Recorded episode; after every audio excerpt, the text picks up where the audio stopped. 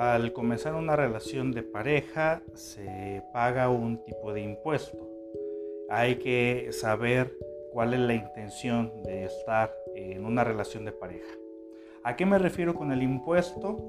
Eh, todo tipo de relación de pareja, una amistad, de trabajo, todo tipo de, de relación, alianza, especialmente en este caso hablando de la relación de pareja, implica pagar un impuesto. ¿Qué significa esta parte?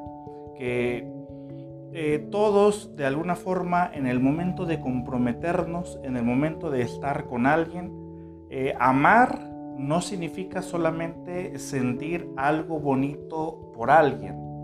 Amar, en el concepto que más me gusta, de alguna forma representaría el compromiso de estar con alguien. El, el impuesto que se paga, que voluntariamente eh, decidimos estar ahí, es el renunciar a algunas cosas de la vida de soltero. El beneficio que se obtiene es cierta exclusividad de comenzar esta relación y de ser exclusivo para esa persona que amamos. En el momento de amar, deseamos ser amados.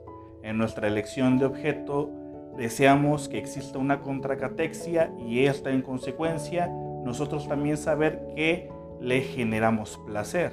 Eso también nos genera placer.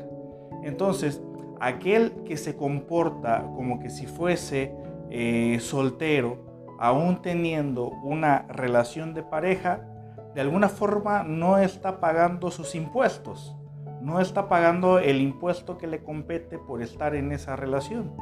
Entonces, solamente se está dedicando a ser amado sin amar. Entonces, en teoría, de alguna forma, aquel que no paga impuestos es un ladrón.